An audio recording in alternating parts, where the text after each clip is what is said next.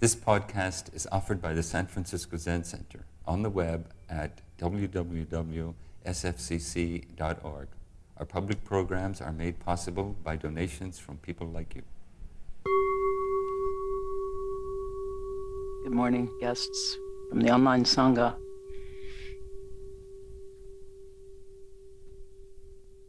Am I audible? Oh, yeah, I am audible. Okay, thank you.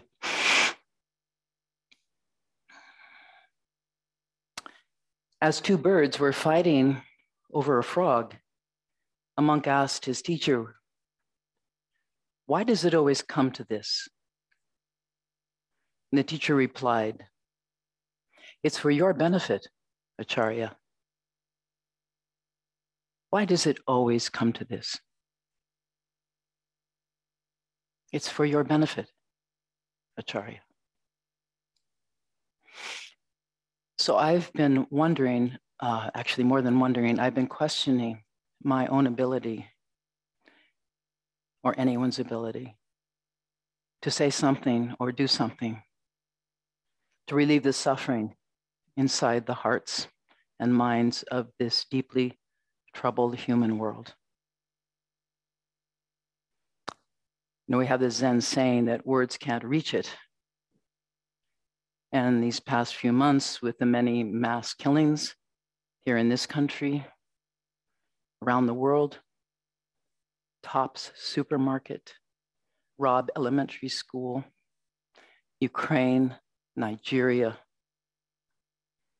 Words seem truly inadequate for expressing how bad we feel how much pain there is inside my own body and inside the bodies of those who I talk with.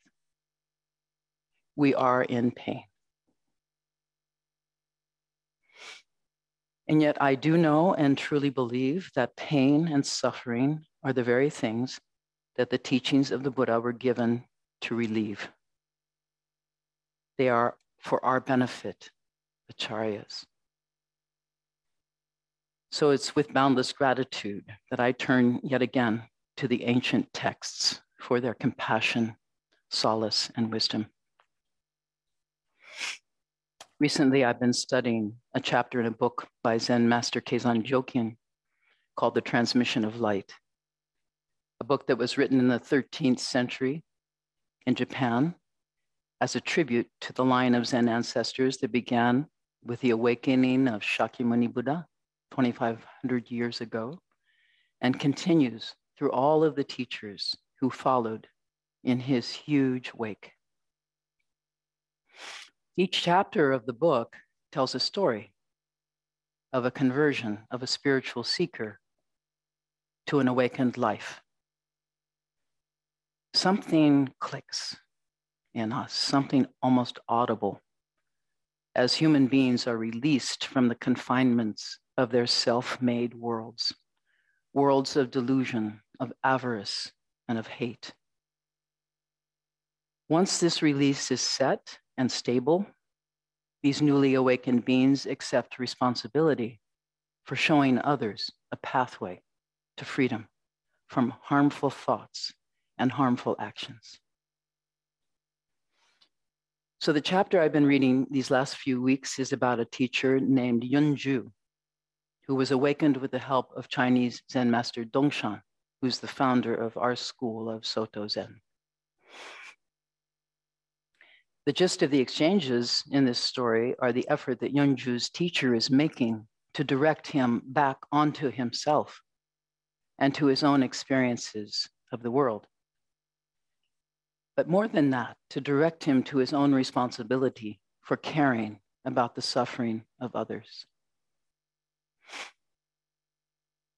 This teaching that we are responsible for the suffering of others is the hallmark of what's called the Mahayana, the great vehicle teaching, which became dominant throughout East Asia over many centuries. The hallmark of our wish to bring an end to warfare, to mindless killing, and to mindless rationalizations for warfare and killing. Caring for the suffering of others as we endeavor to heal our own is summarized as the Bodhisattva vow. I vow to live for the benefit of all beings, which in turn is a distillation of the Bodhisattva precepts. Precepts that help us to understand what it is we need to do and not to do in order to fulfill the Bodhisattva vow. I vow not to kill you, to steal from you, to sexualize you, lie to you. I vow not to intoxicate you or slander you or praise myself at your expense. I vow not to withhold my possessions from you or to hate you. I vow not to abuse our true relationship as revealed by the teaching of the Buddha and the shared life of the Sangha. So these precepts are like litmus paper, and they help to illuminate the patterns of harm that we as members of the human species perpetuate against one another. Patterns that are only possible because we fail to see, as the Buddha did at the moment of his awakening, that each of us is inseparable from each other and from the entirety of life in this world. We're inseparable not only from our own birth and death, but from the birth and death of all things.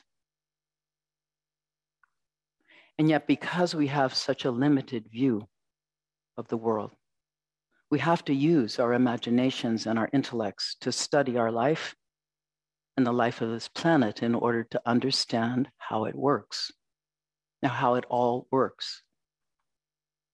Once we understand the exquisite intimacy of it all, we can begin to care for everything that we touch, everything that we say, with the tender truth of this intimacy, of this inseparability. I matter to you, and you matter to me.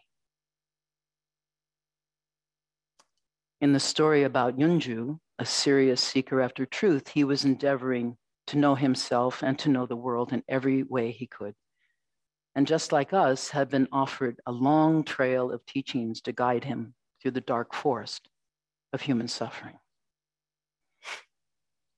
the conversations that Yunju is having with his teacher Dongshan are like signposts along that trail. You know, go this way, now go that way. Turn right, turn left, straight ahead, slow down, stop.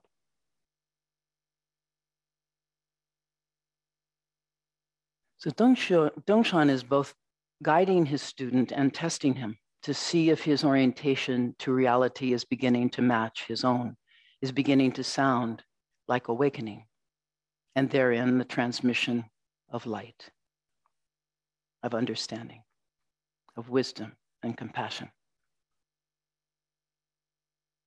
To benefit from this teaching from the ancient past of the Buddhist traditions, it's very important to me, and I know it is to all of you, that what I'm saying has some relevance to where we are in our own journey together right now.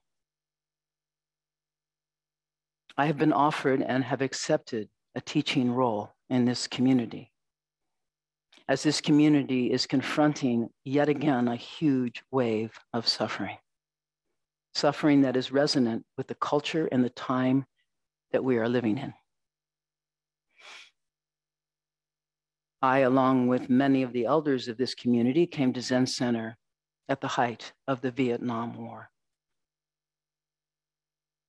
Today, we're suffering the traumatic consequences of our growing awareness of racism, abuses of power, homophobia, transphobia, pedophilia, misogyny, to say nothing of the demands of acquiring money and what that has on the life of our families and of our communities. So while bringing these specific types of suffering to mind, it still seems to me that there is a generic truth about suffering that the Buddha was aware of and addressed during his own time, several thousand years ago. He called it the noble truth of suffering. And the main distinction that he made about suffering was that there are two types. There's the suffering that comes along with simply being alive. The suffering from which, out of fear, he ran away from home, namely old age, sickness, and death. So, this form of suffering, there is no remedy. They're simply the facts of life.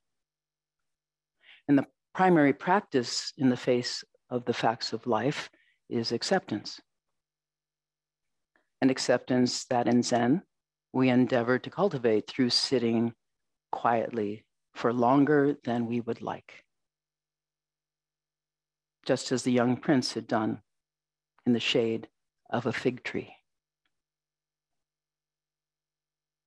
The practice of acceptance, the Buddha called patience, the patient acceptance of the continual arising of transient and therefore non existent phenomena. There's nothing to get a hold of. And yet we continue to try to have and to hold.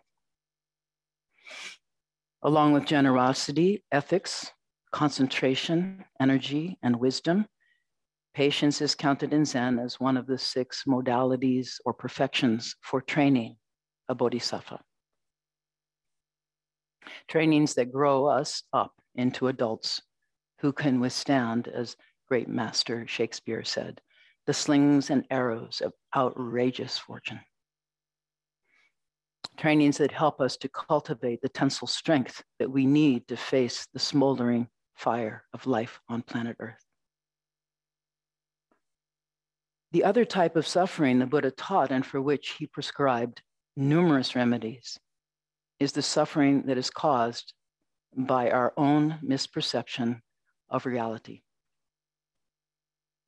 This is the suffering that Dongshan is endeavoring to help his sincere young student to understand. This is the suffering that arises from how we think what we feel, and what we do based on how we think and feel.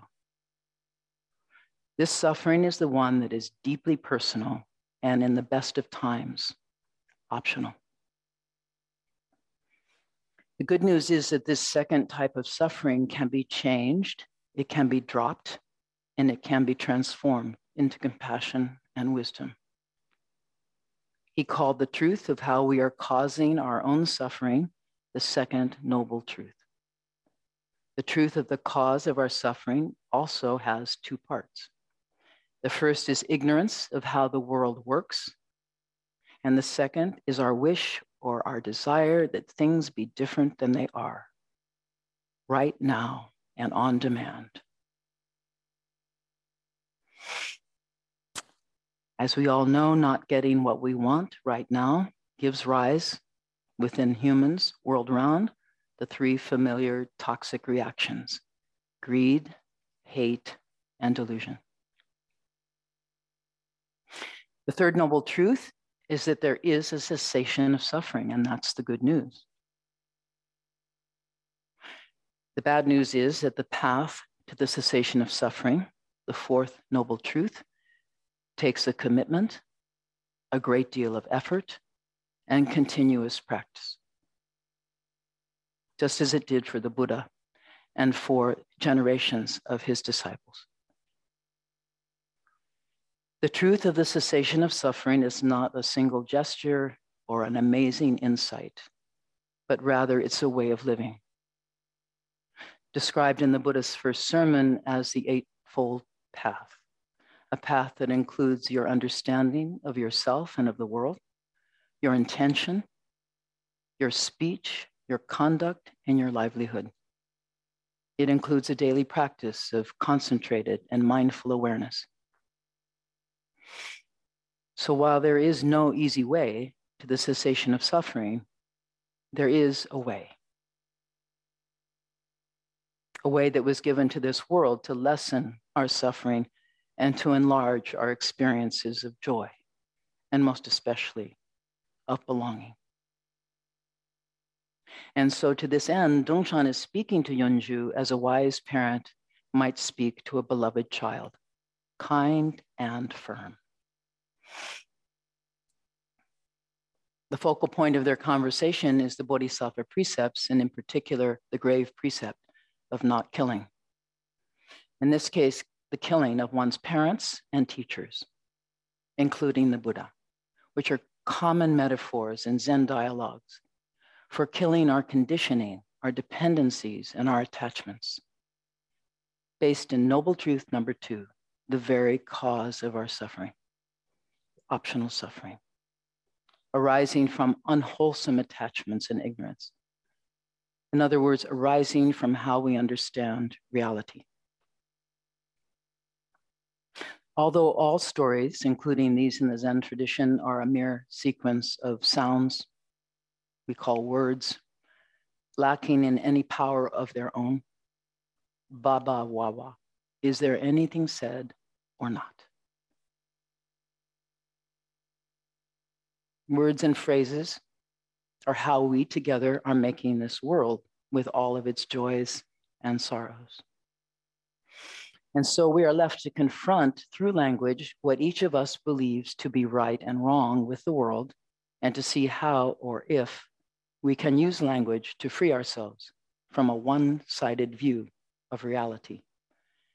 In a me centered world in which only this view of mine is right and all else is wrong, as we tend to do.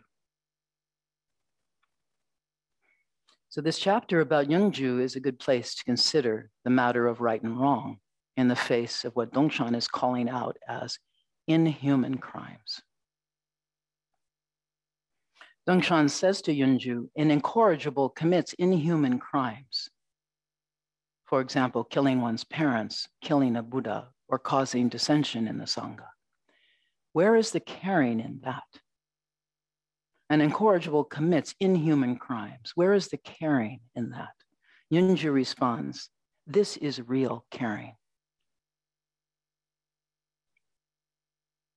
When we talked about this chapter in our seniors meeting with Tenshin Roshi some years ago, he helped to clarify this story. And he told us it's about the beginning of practice, that first impulse that we humans have, perhaps when we were young, young children, to care about harm or pain that we see being caused to another. Maybe it was an animal for you, or a grandparent, or a friend. I remember when I was in grammar school, quite young, one of our classmates was killed riding on the back of a motor scooter just up the block from my house. Another one died of a sudden illness. I don't think any of the grown-ups talked to us about what had happened, about the deaths. I don't remember hearing the word death. Although we heard them talking with each other in a great deal of stress and concern. The sound of that distress is the beginning of real caring. We are all impacted again and again throughout our lives with the suffering of others and each of us is aware of how it feels inside of our own hearts and minds. When we care for others, we are taking the initial step on the pathway of awakening. The first step is called the bodhicitta, the mind or the thought of awakening for the benefit of others. So this chapter then becomes even a little more tricky when it declares that Yunju himself has repeatedly committed the crimes of killing the father and mother, killing the Buddhas and Zen masters, and so on, with no thought in his mind of caring. So Dongshan challenges him to test whether there's any true insight in these sentiments. Where is the feeling of a parent for your child? He asks him. And Yunju says, only this is really the feeling of a parent and a child. So, again, as my teacher helped us to understand, non attachment is the true requiting of our teachers and our parents' kindness. My parents wanted nothing more from me than to leave home and find happiness for myself in this world in terms that they could understand a husband, a home, children, and a good job. And my Zen teachers also wanted nothing more than for me to leave home and to find happiness for myself in this world in terms that they could understand, terms that indicated that I had come to an acceptance of my complete independence, my complete independence as a person, and that that independence was equal to my total dependence on the entire universe. Total dependence, which neither turns away nor turns toward anyone or anything, including how my parents understand the way to happiness in this world. So each of us must walk alone in order to free ourselves from dependency on the past, on our karmic conditioning, our personal preferences, which are represented in this story by the metaphors of our parents, teachers, and Zen masters. Each of us is truly self sufficient, relying on no one else for our choices and our actions in this world. And once we know this, we are both completely free and completely responsible for all that we are. For this non dual, undifferentiated universe filled to the brim with differences. If we believe that killing or stealing sends us to hell, then we will go to hell. We will be bound by our karmic belief and conditioning with no possibility of release. If, on the other hand, we believe that killing is dependently co-arisen and that the effects of killing are dependently co-arisen, we are coming to understand how reality works. We are coming to understand the working of karma, of how both good and evil come into being. The whole universe is creating those who kill, and the whole universe is creating the response to that killing. More guns or fewer guns? Mm, bigger tanks and rockets or fewer tanks and rockets? More mental health resources or fewer mental health resources. We have to choose. In other words, we are all responsible for killing, stealing, sexual misconduct, lying, and intoxicating that is creating the suffering in this world. Meaning that we are all called upon to respond by endeavoring to create a world in which life is not killed things are not taken. And sex is a consensual agreement between two grown-ups who are also, as one might hope, good friends. Doing good is our vow as bodhisattvas, the second of the 16 bodhisattva precepts. And whatever good comes of it is not for ourselves alone, but for others. We give it away. Doing evil and the negative result of evil we keep for ourselves. However, it's the pain of those actions that may lead us to enter the Buddhist path and abandon evil. And although we will still suffer the effects of our past evil actions, they will arrive in a different context, a Buddha field, in which the consequences will be somewhat dampened. So, the best story I know to give an example of this, I recently told in my Sunday afternoon class, is of Angulimala, the mass murderer from the Pali Suttas. Angulimala, when he was a baby, received a prediction from a soothsayer that he would grow up to be a mass murderer. His parents were horrified and determined not to let that happen. So they named him Ahimsa, meaning non harming. And they sent him to a private school with a learned yogi who was known for kindness and nonviolence. Ahimsa was a yogi's best student for many years, and as a result, the other students become, became jealous of him. So the students told the teacher that they had seen Ahimsa flirting with the teacher's wife.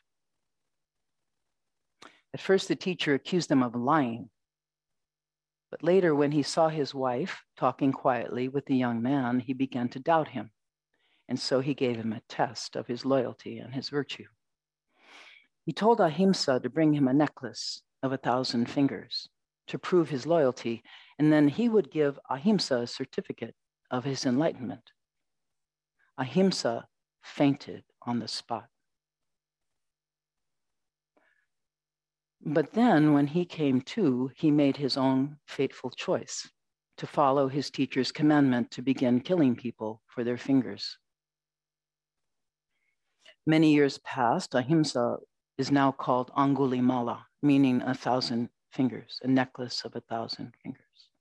And he lived alone in a dark forest where he had nearly completed his task. The Buddha heard about this mass murderer, and although warned, he goes into the forest to find him. When Angulimala sees the Buddha approaching, he thinks, My last finger. And he chases after him.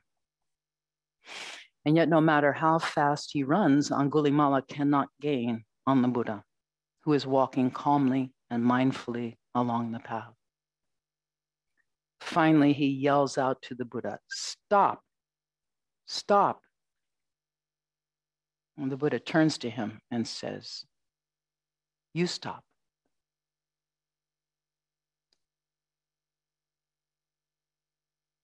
Angulimala suddenly awakens, regains his right mind, and realizes the horror of his actions. And then he falls to his knees in remorse and begs the Buddha to ordain him as a monk. The newly ordained monk travels with the congregation to a nearby village where the villagers recognize Angulimala and they stone him to death. And yet he dies with a pure heart, having entered into the Buddha, Buddha field where life is not killed. And yet he fully accepts responsibility for the consequences of his actions prior to his awakening. This story resonated with me with that film a few years back called Dead Man Walking. Some of you may have seen. I think Sean Penn was the person about to be executed. In that film, there's a depiction of the power of confession and repentance on human consciousness, even at that moment of our death. Dongshan in the story of Yunju's insights about killing parents and teachers tests him again to see if he truly has achieved the ability to pass through the barriers and to escape conventions.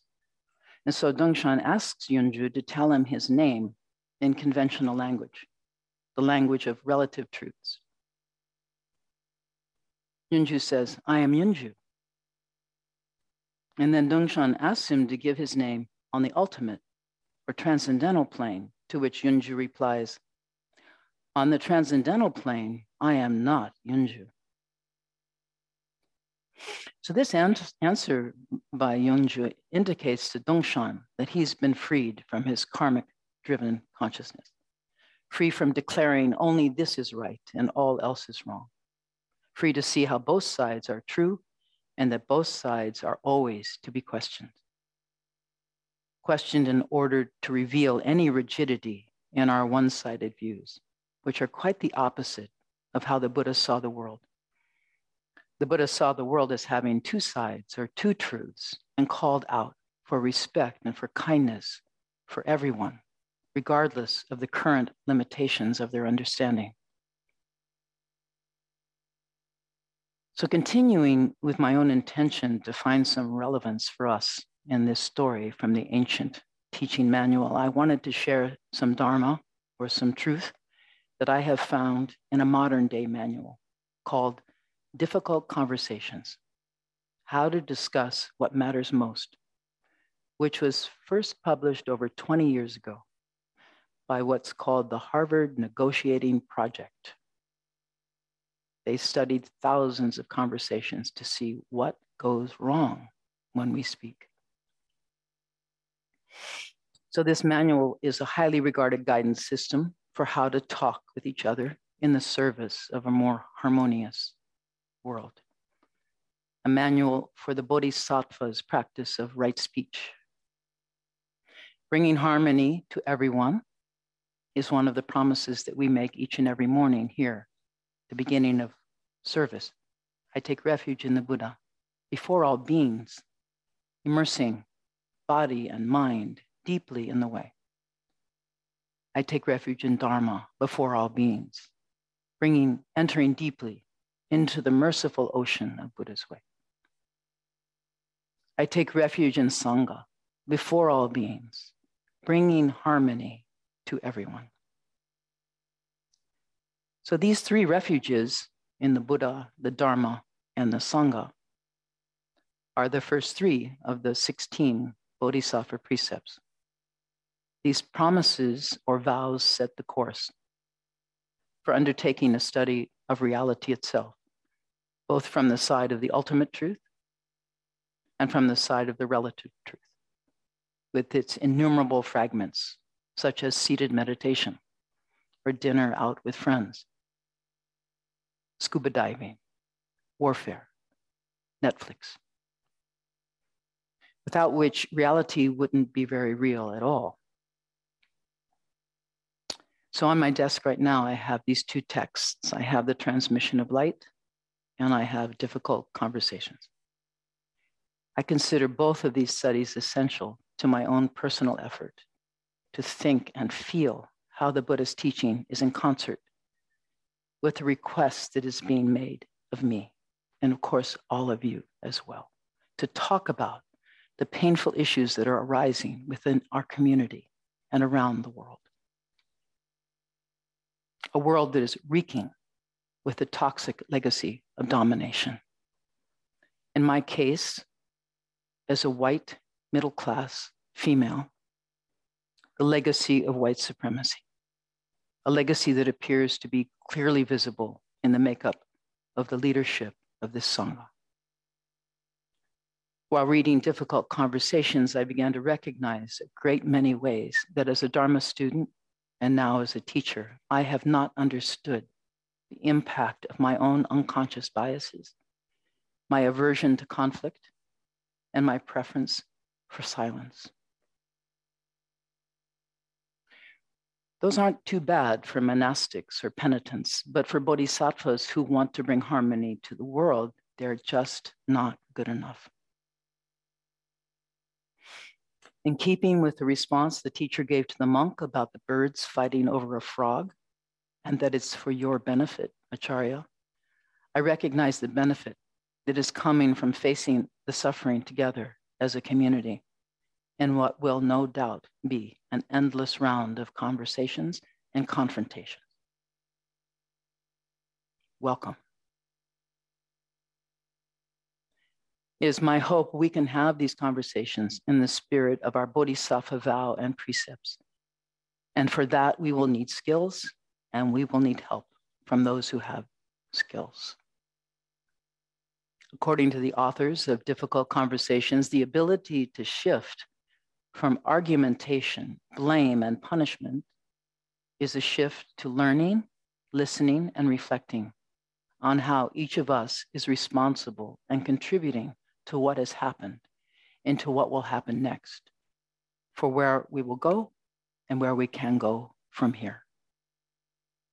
From the chapter called Stop Arguing About Who's Right and Explore Each Other's Stories, it suggested that people almost never change their views or behavior without first feeling understood. There is so much I found useful in what is being offered here. It's useful to be curious about another person's story. It's useful to acknowledge and share the feelings that are arising when we speak together. It's useful to remind ourselves about the tenderness that we have about how we are seen by others, what the authors refer to as our identity issues white, female, middle class, abbess. There is a lot to unpack right there. Dealing directly, compassionately, and wisely with these common aspects of human relationships is what they call a sign of good health in a community or a family or a partnership. It's my wish that we all find comfort and inspiration to go forward in our practice of conversation, of upright sitting, and of kindness. The Dalai Lama said when asked to define Buddhism, My religion is kindness.